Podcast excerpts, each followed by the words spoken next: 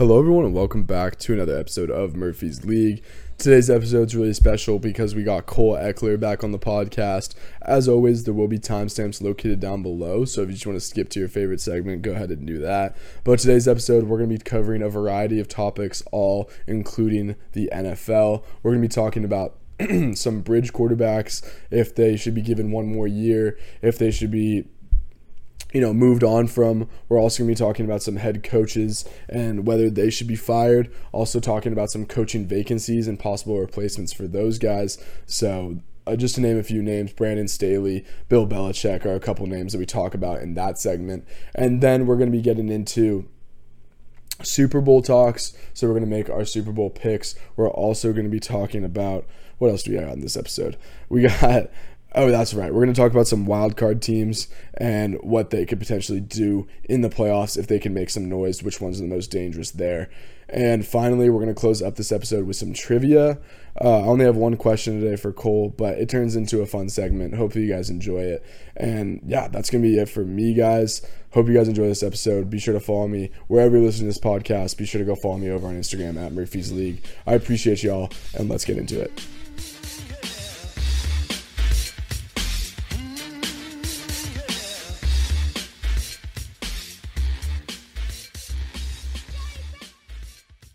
All right. So for the first segment, like I said, we're going to be talking about some bridge quarterbacks. I'm going to give you a few names and I'm going to just ask, you know, what you think they should do with them.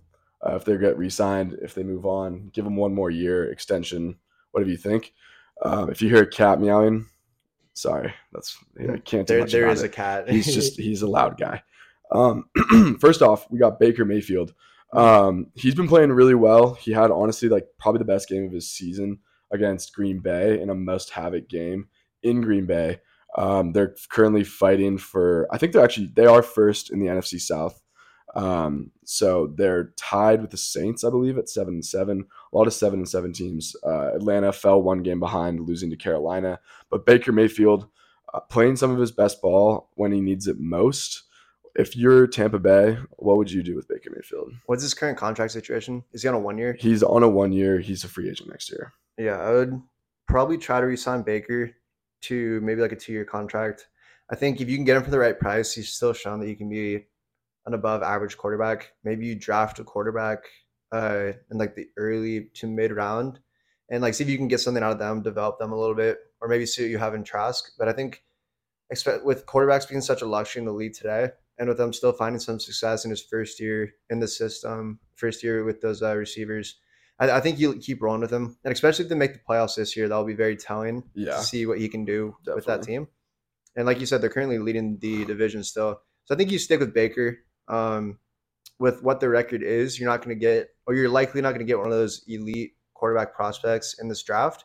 So I don't think you reach for any other quarterback or maybe try to sign someone in the draft or in the uh, free agency mm. if you still have an above average quarterback on your team. I'd give him at least another year or two. I would, yeah, I agree with that. I would also at least try to reach a somewhat team friendly contract. Um, again, I think where you're picking, especially if they make the playoffs, I almost don't even really think it's a question at that point. I think you almost have to give them one more year unless they're ultra aggressive in the draft and like trade up, go for someone like Caleb or like Drake Maye. But where they'd be picking in theory if they do make the playoffs, I just don't really see like that elite talent being there. I think Jaden McDaniels, Drake Maye, and Caleb Williams more than likely all go in the top 10. I think like the only prospects that might be available at that point are like a Penix, a Bo Nix, and a, or like a JJ McCarthy. But honestly, me personally, I'm not too high on any one of those guys. I haven't really gone into the, the whole draft like scouting process. Um, I don't really do that until the NFL season ends. But either way, I mean, I think these next few weeks are going to be really, really telling. There's a lot of big games coming up for them. I think they play the Saints week 18, if I'm not mistaken. And I know the Saints have a game against the Rams coming up. So that's going to have huge implications as far as wild card spots. But I agree with you. I think Baker at least deserves one more year. Um, more than likely, he's not going to sign another one year contract. But whether it's a franchise tag or whether it's a team friendly two year deal, I think he's going to be coming back. One of the problems with that though is that the NFC South is just not good, and I think like you're just to have a fairly low ceiling with someone like a Baker Mayfield, but Chris Godwin's still doing it at a high level. Mike Evans is obviously still killing it. Rachaad White's really emerged as a really good dual threat running back. So I think you give him the car the car keys just at least one more year. I agree. Yeah. So up next, um, we got my guy Justin Fields. Um, more than likely, the Bears are going to finish with the number one overall pick. Obviously, Caleb Williams is the projected number one overall pick, but there has been some rumors of Drake Maye possibly, you know, being in that conversation as well. Um, I think you know my opinion about this. I'll let you take it first, though. I'm not sure if I do know your opinion because I know you've started the season. You were a little uh, out on Fields after the first couple games, bit. but I mean, I th- actually think I might know your feel or what you feel right now about Fields. Um, I think you stick with them at this point. I'm not necessarily sold on Caleb as like the true number one overall. I think I know you want to trade back, um, accumulate some more picks because there's obviously so many holes to address on that team. I think Fields coming back from injury has shown a lot of potential still as a quarterback, especially with like the first year having a like I'm not I would say DJ Moore at this point can be a wide receiver one. And he's shown yeah, I agree. He's shown the production that you can still put him in that conversation. But the impact that one receiver has had has been super noticeable. I think if you get him some more talent at receiver, continue to bolster that O line, then obviously add pieces on defense so that they don't have that uh, as such a liability. Then I think Fields still has a lot of potential. And when you put so much draft capital into drafting him in the first place, and he's in a new system, new coaches, just got some new talent uh, on the offense, I think you stick with them.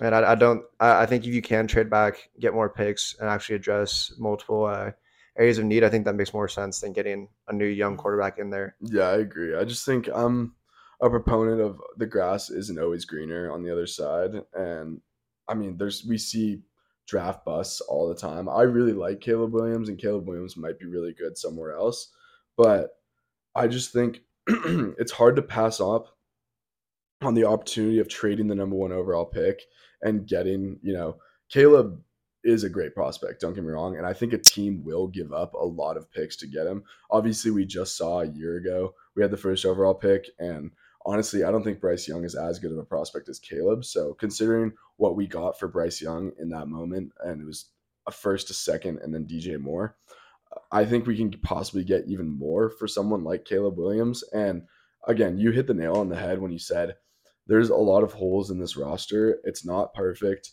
I like a lot of our pieces offensively. I don't like our coaching staff. I think Getsy needs to go. I think Eberflus needs to go. And I get that they do some good things, especially against the run. Statistically, we're one of the best run defenses in the entire league, but I just don't think it's enough to keep those guys around. I still think you got to get rid of them. And as much as it sucks that you might have one more year of adjustments and it's a whole new playbook coming in for Justin Fields, we've seen young quarterbacks been able to make that jump. It, I just really think it depends on the coaching staff. I mean, as an example, like CJ Stroud coming in as a rookie and just immediately looking like a top 10 quarterback in this league. I'm not saying Justin Fields can do that, but I am saying that an improved coaching staff can definitely make a difference. And I just think, I don't know, maybe I'm being biased and maybe I just want to believe in Justin Fields and I really like him as a player and as a person. But I just think for the value of the number one overall pick, and especially more than likely just that pick being Caleb Williams, I think we can get a whole lot back for it. And even if Fields doesn't work out, there's always the next draft class. There's always more quarterbacks being talked about. And once you have all that capital for trading the number one overall pick, you can use that capital to trade back up and get someone to replace Justin Fields. So I think one more year at least. Yeah, I would agree. Yeah. Up next, we got Gardner Minshew. Gardner Minshew has taken over for Anthony Richardson. Obviously, Anthony went down week five, I think it was, with his shoulder injury. Um, I think Indianapolis would really like to keep him around. He is a free agent, so I really think it's going to come down to a bidding war. Um, again, I don't know exactly like what kind of team would go for him. Uh, whether it's a team like Atlanta or like the Raiders or one of these quarterback needy teams, but I think some team is going to take a shot on Gardner Minshew. Yeah, it's a weird situation. It's almost like Baker last year, yeah. where he comes in, gets an opportunity on the Rams, um, shows that he can still be a more than serviceable quarterback. And then some team that needs a quarterback, maybe a bridge quarterback, a team that might not be in the position to draft a quarterback higher or doesn't want one in this draft in the uh, in the first round, for example. Then I could think I could see them being very interested in Minshew. He's shown that he can. I mean, his whole career basically, when he was on the Jags and then just being a backup basically from then on. He's shown that he's easily an above average backup. Yeah, He's a highly I think he's like the best backup in the league. a hundred percent. If if you have him as a backup, that's such a luxury. And then as a quarterback, as a starting quarterback, we've seen what he's been able to do on the Colts with uh, some weapons that have been injured, Mhm. with some line issues. Obviously, Jonathan Taylor hasn't been healthy Right. or available for the whole season, um, and he still managed to play really good football. So I think clearly the Colts would be happy to have him back, uh, have him with Richardson. If Richardson gets hurt again or struggles, whatever it might be, then you still have a very high, very talented option in Minshew. But I think, like you said, I think it will come down to a bidding war. Some Yeah. team, like the Bucks last year, I, I could see the Falcons doing it, or the Raiders, like you said. There could easily be a team that would want to pay and that maybe 15 to 20, maybe somewhere in that range, or just above 10 million a year to Yeah. have a guy that they know what they're getting from him and they know he's going to be consistent at least in what you're looking for. So, uh, yeah, I'm not, I'm not sure what's going to happen to him, but I think he will get the chance to be a starter as long as he, uh, as long as I, I think there's going to be teams interested. It's Yeah, just so when you show the potential that he has this season, there's at least he'll at least be a high end backup with the opportunity to become a starter. I, think it's super similar to the Mayfield situation. I think one problem though is I don't think he would be. I really like Shane Steichen. I really like what the Colts have done. I think they've done like just honestly just an awesome job. You you you hit the nail on the head when you said there's been a lot of injuries. You know, it hasn't been a perfect season by any means, but they're finding ways to win. They're still in the wild card spot right now if the playoffs started tomorrow. So I think the Colts really value Gardner Minshew, and I th- I worry that this is the best case scenario for him. And if he goes to a team where it's even less perfect around him and the coaching staff isn't as good, I worry that a team might overpay for him. And then next thing you know, he's like supposed to be their starter, their bridge guy, whatever. And he ends up kind of crumbling back down to earth. And I don't think that's necessarily a knock on him. I just think that's a credit to the Colts and what they've been able to do with him. It could easily be a situation like Teddy Bridgewater in free agency a few years ago, Yeah. where he comes back, shows that he still has potential to be a starter, goes and gets a contract, and then has the reins again. Like truly has the reins to an offense, and then kind of shows, like you said, that he's not hundred percent of like what a team thought of him prior. Yeah. But it could also be a Baker Mayfield situation. Yeah. Where he comes in and still shows that he can be a good starter, maybe not an elite starter, obviously one with limitations, but you can still you can still be a quarterback on a winning football team. And there's a high value for that in the league today. So Absolutely. Okay, I got two more. I think this one's um honestly actually these next two are pretty difficult to unpack for me, but the first one is Kenny Pickett. Um Kenny Pickett has had a really rough go his first year and some change in the NFL. His numbers are not good at all. Doesn't have a lot of passing yards to, to you know show for. Has dealt with some injuries. Um, you know the offense as a whole hasn't been very good under Matt Canada. Matt Canada leaves the first game he's gone. They go for 400 yards. Everything looks good and swell, and then they've really come back down to earth before he suffered another injury. So it's just been a up and down career so far for Kenny Pickett. I really don't know what to make of it in a lot of ways. I think more than likely, just knowing the Steelers and how they operate, I think they give him one more year. And I think they trust that defense and that run game. They get a new offensive mind in there.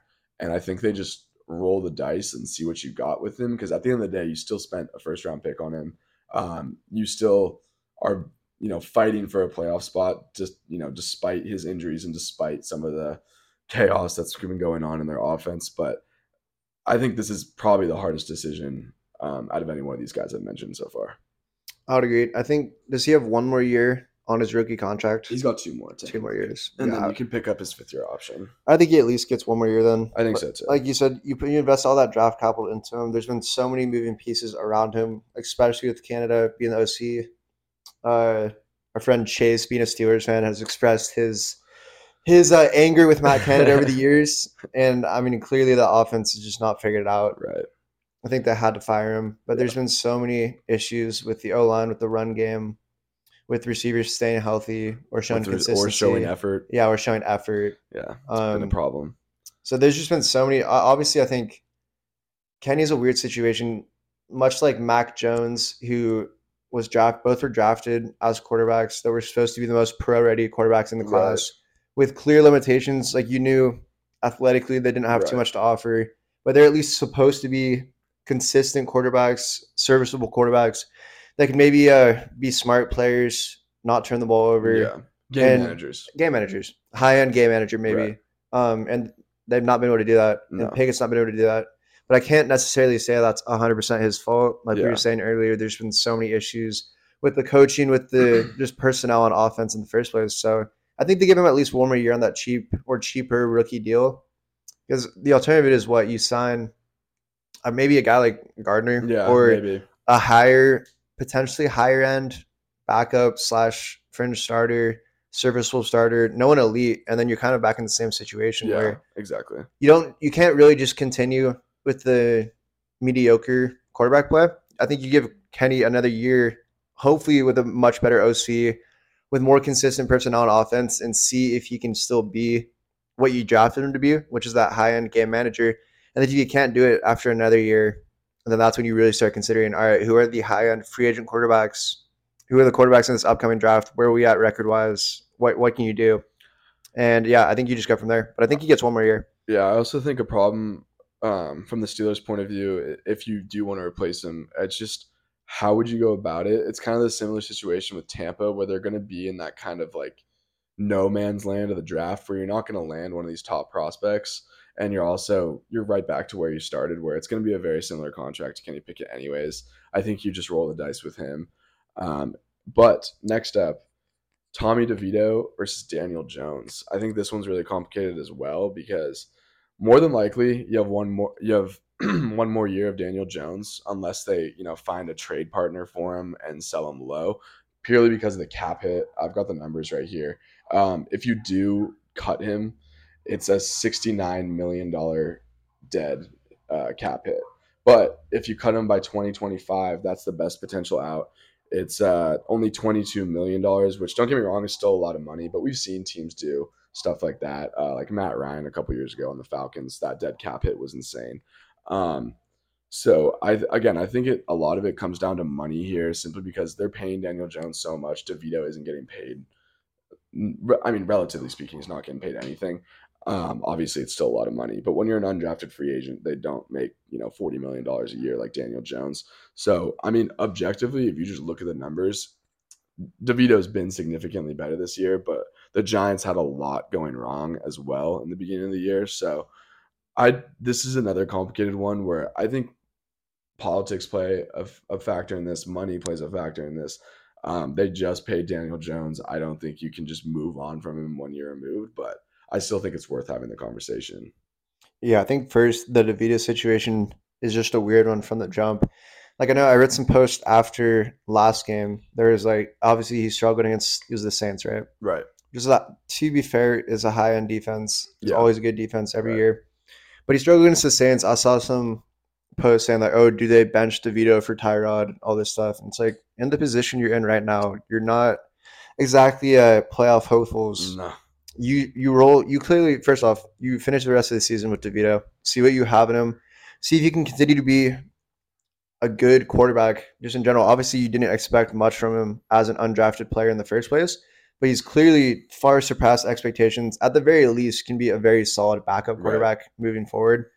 Um, so yeah, I say let him at least finish out the season. See what you have in that quarterback, and then moving on to Jones.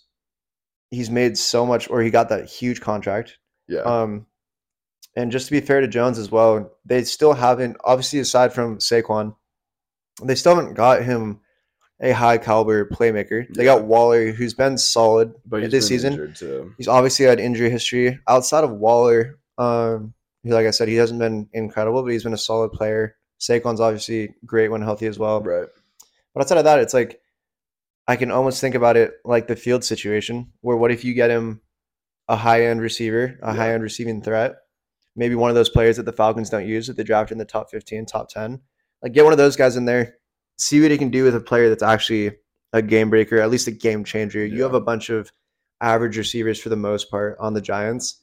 So I think with the money that Jones is being paid, with the cap it's like issues like you were saying, I think it'd be really hard for to find a trade partner for Jones. His value would be so low, and a team would have to take on that huge contract. So I think what you have to do is let DeVito play out the rest of the season.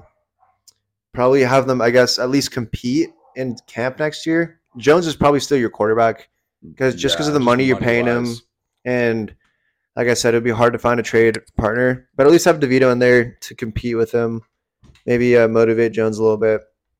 And I think also something that could be overlooked is for years, or at least since Jones has been the quarterback for the Giants, there's been a lot of frustration from the fans. Obviously, you drafted a guy that maybe a lot of fans didn't have graded so highly. They drafted him super high. He hasn't found a lot of success up until this point.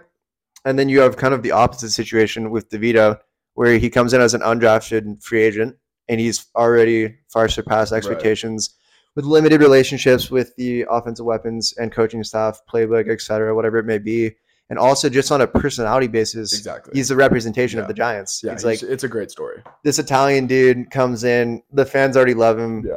with no expectations of what he can do as a quarterback. He's already shown that he can be a very solid quarterback in this league. Like I said, at least a high end backup quarterback. And he's already won over the fans. Like the, the fans already like him considerably more than they like Jones, which is a crazy thought considering you just gave him so much money. Yeah. But I think when you consider the money issue, the trade value of Jones at this point, you have to roll with him for another year. I think you got whether it's in the draft or in free agency, get him a high end playmaker, get him someone that at least can allow him to show whatever potential he might have left, and then obviously the injury stuff with Jones has been an issue too.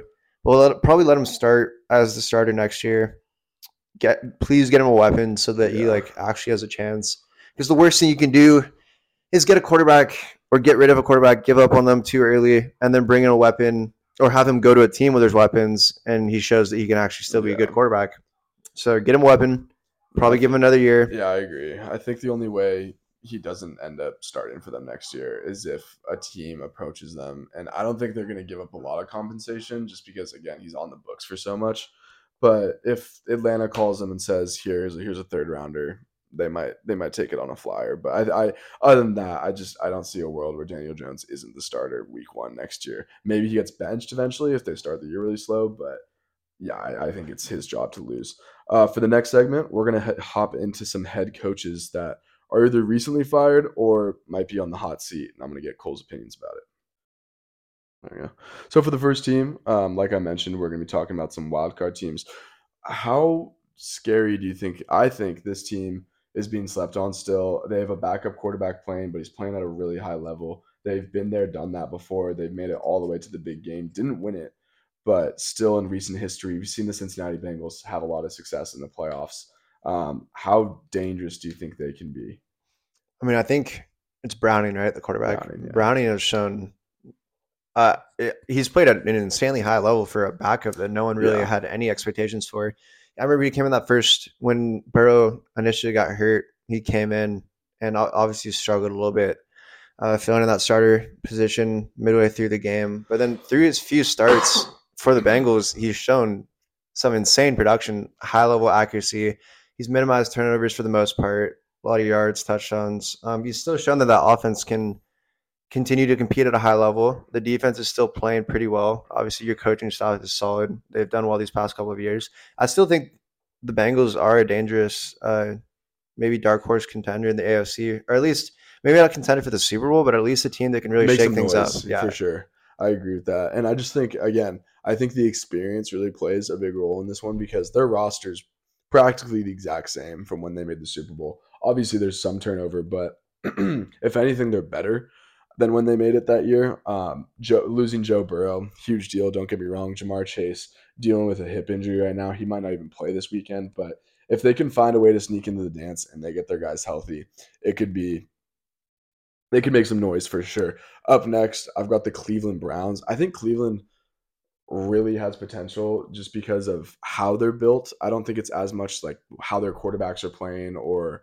how dominant one player is or another. Don't get me wrong, they have some dominant players like Myles Garrett, but how they win is most impressive to me. They have a shutdown defense. We obviously know it's one of the top ranked defenses in the NFL, really good pass rush, and they're really, really good at running the ball. Even despite losing Nick Chubb, Jerome Ford stepped up in a big way. They still have Kareem Hunt doing his thing there. So I just think the way they win football games by playing sound defense and running the football, it's really translatable to January and playoff football in general once it gets colder. Um, I don't think they're going to win their division just because the Ravens are so far ahead right now, but they can go into Baltimore and potentially win that game. They know Baltimore really well. They've got an identity, and Joe Flacco. I mean, say what you will, he's experienced and he's seen a lot of different scenarios. So, yeah, I think for a team like Cleveland, who's first off just such a weird team, like it's insane. If, if at the beginning of the season you had told me that in like mid to late December we have Joe Flacco starting, yeah, seriously, for the Cleveland Browns, and they're actual contenders for a playoff spot. Especially if you consider the whole season with Sean's injuries and then DTR starting at a point, PJ Walker. Yeah. Uh, they've gone through so many quarterback changes, personnel changes, uh, injuries on offense and defense, and they've still somehow managed to stay in contention for that playoff spot. And I completely agree. I think we've discussed in the past how important, especially come playoff football, how important a strong defense, a good O line, a solid run game can be. Mm-hmm. You lose Nick Chubb, but you still have a great O line, and in turn, you still have backs that can produce. You have obviously a super talented defense. And I think one point that you made that is super important is you have a experienced veteran quarterback at the helm now. Obviously, Flacco has had some very high ups and downs in his short time in right. Cleveland. He had a great, you know, start. Obviously, last game showed some uh, showed some struggles, Definitely. but he still managed to lead them down the field and get them that W. Yeah. Um, but I think if they do manage to sneak into the playoffs, that having that veteran presence is huge. As long as he can play some uh, more mistake free or at least limit the turnovers on offense and just let the defense do its work, score enough on offense. That can also be another uh, contender to shake things up in the AFC. I think it's also worth mentioning. Um, there's no like point. I mean, there's they beat the Niners. I'm just gonna say that, and they yeah. beat the Niners with PJ Walker. So any given Sunday, anything can happen. Again, it wasn't a great weather game um, backup quarterbacks were playing. But my point is, you never really know what's to happen any given Sunday, and I think you got to take the Browns seriously. I think, especially in these colder months too, these yeah. bad weather games can really define a team. And when you have the best, the team that's most built for a bad weather game or a cold weather game, snowing, hailing, rain, whatever it is, the teams, these teams with high powered offenses, maybe you know throw the ball down the field, air raid type style play they're not going to do nearly as well as a team that can really fight on defense, yeah. run the ball as much as they want to with yeah. success, have a serviceable quarterback in short to medium range situations. I think the Browns are set for mm-hmm. games like that, and that's why I think they could actually. And this is a little off topic, but they're technically a wild card spot too. It makes what the Bills did against the Cowboys that much more impressive. 100%. The fact that Allen, that was a bad weather game. Allen only threw the ball 15 times. They ran the ball 27, I believe it was um, and they ended up absolutely whooping ass. So again, I said besides the Bills and my teams that um, could make a lot of noise as from a wild card spot because I, I don't think anyone's sleeping at the Bills at this point. I think everyone re- fully realizes if the Bills get in, they're probably the scariest wildcard team out of all of them. Definitely, they, they've always had the potential. They obviously had the Super Bowl expectations coming into the season. There's been a lot of turmoil throughout the season um, but regardless, they have the talent on the team. They have a quarterback that can be great right when he wants to be, or when the uh, players around him allow him to be. So obviously, the Bills are a scary team regardless. One hundred percent. Um, and it'll be interesting another, to see. It's another team that I think they're finding their identity right now. Obviously, they fired their OC earlier this year. They've been using James Cook a lot more, and defensively, they're really sound. They get to the quarterback quite frequently. Von Miller's been able to stay healthy. Leonard Floyd's doing his thing. So really well-rounded team. And again, I don't think it's worth talking about too much because I think everyone fully respects the Bills and realizes they're really dangerous. Two teams in the NFC, both out of the NFC West. Um, I, I wanted to have two AFC teams and just have two NFC teams, even though I think the NFC is far weaker and I don't think these teams will make as much noise. I still think it's worth mentioning. The first one's the Rams, the next one's the Seahawks. We can start with the Rams. Um, I mentioned the Rams here because it feels like they're getting – right at the right time. The fact that they were, I, I, as an example of what I'm trying to explain here, going into Baltimore and nearly winning that game, sending it to OT. Obviously, they didn't end up getting the W, but this is another team. I mentioned it with the Browns that they just win the right way. Kyren Williams has been super effective along the ground. Uh, we obviously know what Puka Nacua and Cooper Kupp can do. And then Stafford's been there, done that, won a Super Bowl before. Aaron Donald's still doing his thing along the defensive line. I have some questions about their back end, but I really like their defensive line, a lot of good young pieces. And I still don't think that this is a team that should be taken lightly. I still think this is a team that can make some serious noise. And again, the NFC is really weak. So if they end up finding themselves in the fifth or sixth seed, you know, they might be playing a team like Tampa Bay or uh, who who's who would be the three seed in the NFC? I'm trying to think. It wouldn't be Dallas. It wouldn't be the Eagles. Either way, I still think they can make some noise. What do you what do you think about that? Yeah, I mean, just looking at the players or the pieces that they have on offense, like you said, Stafford's been there, done that, won a Super Bowl, has been a high level quarterback for years. Um, and yeah, you, you saw what Puka could do, especially as a wide receiver one at the beginning of the season when he got the opportunity. He can step up whenever you need him to, and he's still been great with Kupp returning. We all know who Kupp is. We all know that Kupp, at his best, is a top three, top five at least receiver in the league if he's healthy. Kyren has really come onto the scene. There's just so many pieces on the offense that can't perform. Like even even uh Tutu Atwell Mm-hmm. when he was playing as that wide receiver too earlier this season, still showed a lot of production. There's a lot of guys that can produce on offense and can produce at an elite level. And then there's obviously a few question marks on the defense, but you still have Donald uh, on that D line. Yeah. You still have a lot of talent there. Um, and with a great coach under McVay, I, I do think uh, is still maybe not to the level of. We're not saying that Like they're the or Eagles. Bengals, but I'm. I'm just saying like they're not obviously not a team that you could necessarily equate to like truly competing with maybe the Niners or the Cowboys or whatever it might be. But just like the AFC teams, you you get them in there against a lower tier NFC team. And like you said, they still were able to compete against the Ravens. They still can show that if they're performing at their highest level, they have a chance against most Right. teams, and they, they could really shake things up Yeah, uh, come the playoffs. the last one here, the Seahawks. Obviously, we just saw the Seahawks beat the Eagles. Biggest game of their of their year, easily. Uh, Drew Lock leading them in the final moments. DK Metcalf torched James Bradberry like thir- three times in a row. I don't know if you watched the end of that game, but it was crazy. Um, either way, the Seattle Seahawks. I just really like their, this team in general. I just love a lot of their players. If you guys follow me throughout the draft process, you know Devon Witherspoon was probably like my favorite player in the draft last year loved Kenneth Walker the year he was coming out. So I think part of me is just kind of rooting for this team right now, and I hope they make it. Um, simply because they obviously slipped behind a little bit, had a really really rough bit in their schedule there um, between you know playing Dallas and then obviously Philly coming into town, beating Philly in an absolute must have it game. Uh, they've set themselves up nicely to potentially make a run for the playoffs again. Now they have Tennessee coming up. If they win that game, their odds shoot up from like something like 33% to make the playoffs to like 70 some, somewhere around that either way um pete carroll another guy that's been there done that always rooting for Geno smith. I just love that story. I love a lot of their young pieces.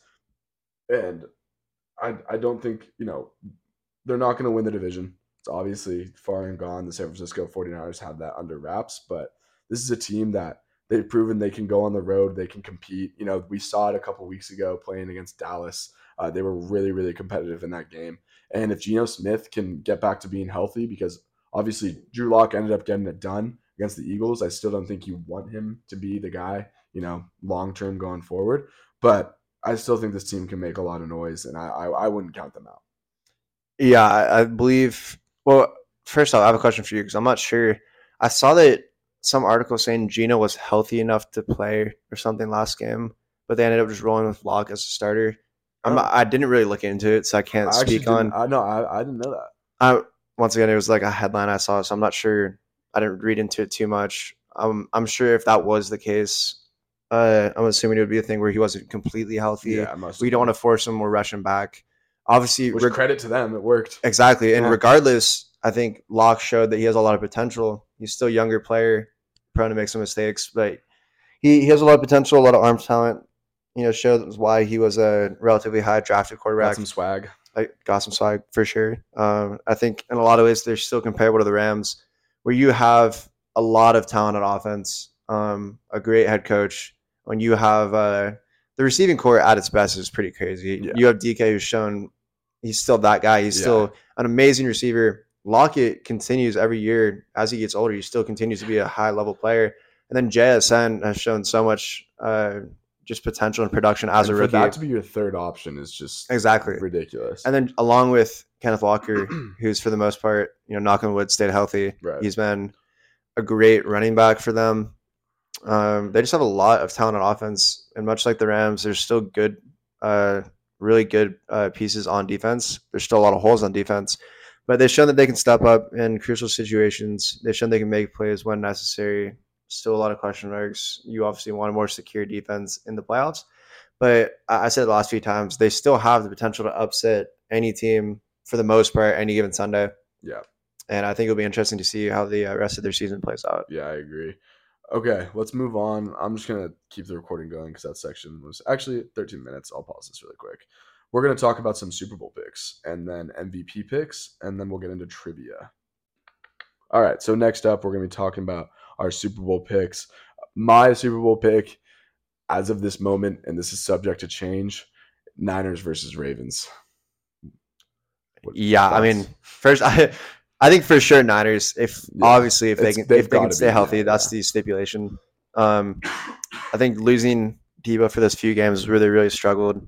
It shows how good of a player, how important he is for that offense. 100%. But I think they're the only team that has really just like they've they've dominated those top other NFC teams. Mhm. Really, I mean they killed the Cowboys. Yeah, They beat the Eagle- Eagles uh, very convincingly. They, they've shown what at their best what they can be, which is a very dominant football team, especially in the NFC. Um, I would agree that at this point in the AFC, the Ravens do look like the front runner, but I'm not nearly as confident I agree. in them. Yeah. AFC is much deeper. hundred percent. And also, they've they've played so many teams in close games. I immediately think, like you were saying, Browns earlier. Yeah. Um, I, I was at that Chargers game where the Chargers weren't completely healthy, weren't firing on all cylinders, but you still play them. I think they only scored like 13, or I guess they got a last second touchdown, but they did not score. Their offense did not look too impressive against that Chargers defense, who has struggled the entire year. Yeah. Um, they put a lot of mediocre teams close, and what I want to see in a true Super Bowl favorite is convincing wins over actually good teams. That's fair. The thing is, they've shown, like on the other hand, at their best, they can be even without Andrews, still an elite offense. That defense is one of, if not the best in the league, still yeah. easily top five defense. Easily. Um, when you look at the other top AFC contenders, you really can't say that for too many other teams. I agree. You obviously have the Chiefs are always in the conversation, Right. regardless. You Can't have count them out. you have Mahomes, you have Reed. The defense looks a lot better. You can never count them out.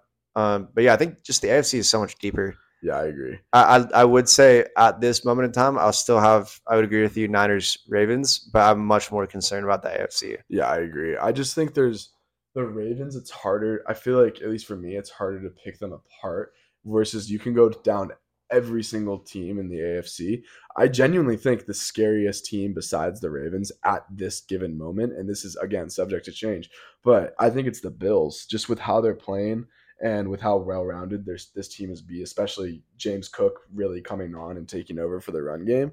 But other than that, I mean, the Dolphins, we know they haven't beaten a, a team above 500. The Chiefs, they don't have any wide receivers that are really consistent right now. Rasheed Rice has been kind of on the, the upswing, but still hasn't really seen enough. Even Travis Kelce doesn't quite look like himself this year. Another drop in the end zone last Mhm. week.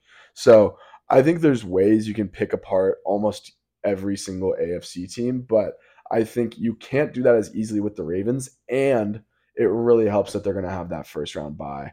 Um, that's huge for me. Playing all the games that they have in the playoffs at home, potentially, um, you know, if they do make it the Mhm. distance. And then obviously an extra week of rest. I think that's going to be the difference here. And I do think they hold true and stay with the number one, or sorry, with the number one seed.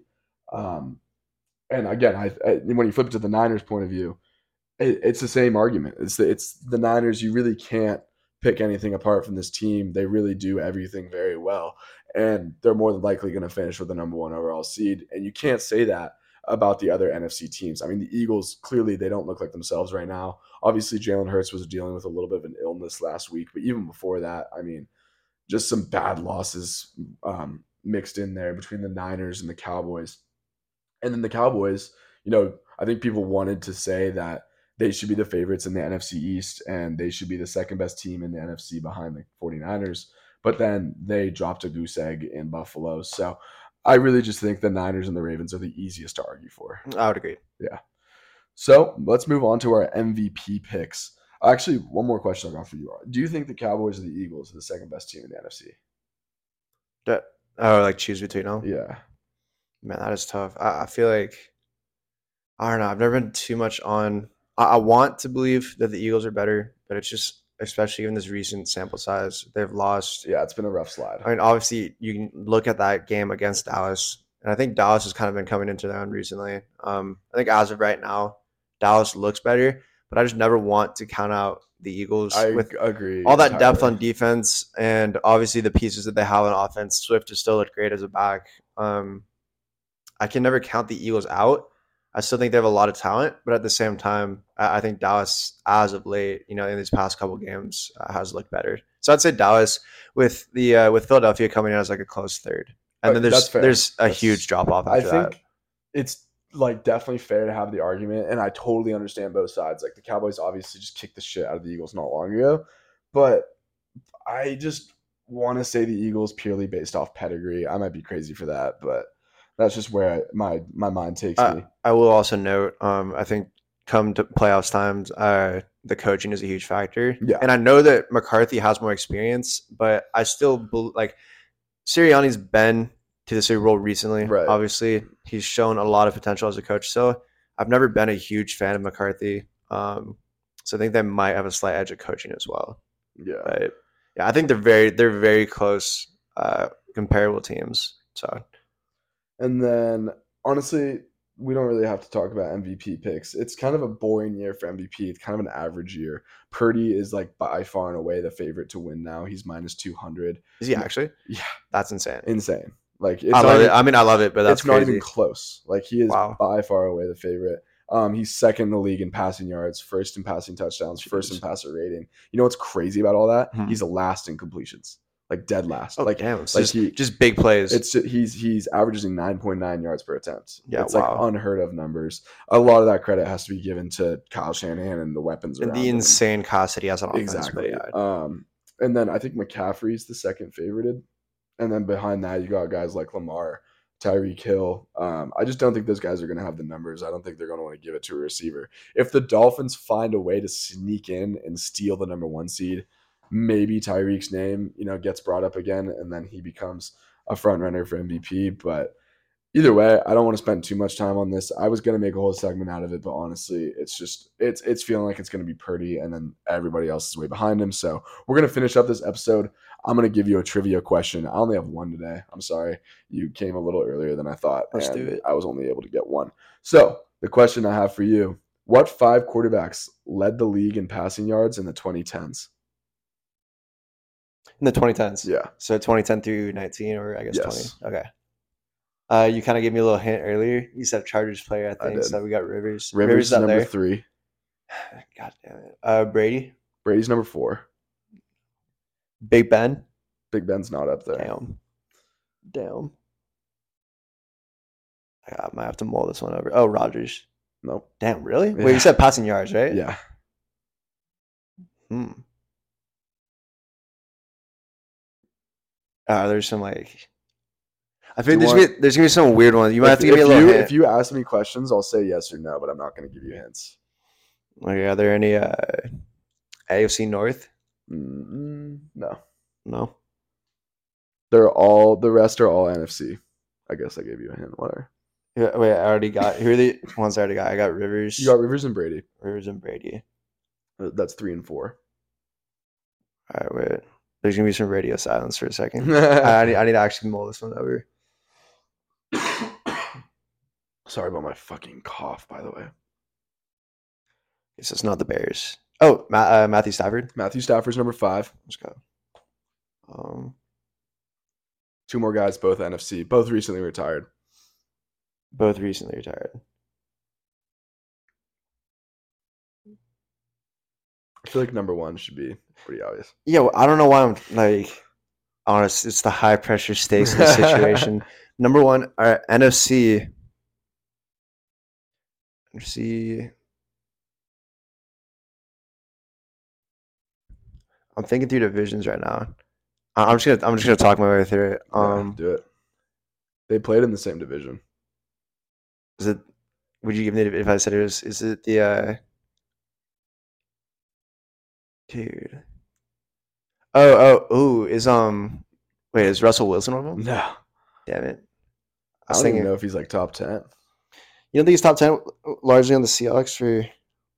Do the list pulled up. Wait, If he's not top ten, that's gonna be bad. yeah, hold on, hold on. Keep keep talking your way through it. I'm gonna pull up the stats. Can I throw names at you? Yeah, do it. Nick Foles. Nick Foles. Fla- actually, no, he was using that was that was I swear that was a joke. Uh, Flacco. Flacco's number. Tell me he's top ten. He's eight, That's not that bad. That's kind of a deep cut. Um, nine, same shit. Russ is eleven. Russ, okay, that's that's still not a horrible guess. Dude, you know what's crazy is Andy Dalton has more passing yards than Russ. Than Russ? in the Damn. 2010s, yeah. Yeah, shout out Andy Dalton. Um, dude, I'm like blanking on. There's is is it a? I don't know. I haven't got number one yet. Yeah, I don't know how you haven't got number one yet either. I just immediately thought Brady would fill that spot in. Where's Big Ben out on the list? Big Ben's He's got to be up there still, right? nine Okay. or eight. Eight, yeah. And so if you had a top ten list, that would have been decent. Yeah, you basically like said everyone but like one and two. Um. Oh, oh, oh, oh. Um.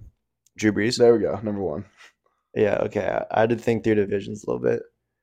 Is Matt Ryan on there? Matt Ryan's number two. Let's go. Let's go. Did I get all of them? Yeah, you got all of them. Yeah. I just had to think. I had to think NFC South. You want to try and finish out because you've listed everyone in the top ten except for one. Do you want to try and get the last guy? Can I get division or uh conference? NFC again. Yeah, NFC NFC again. Uh.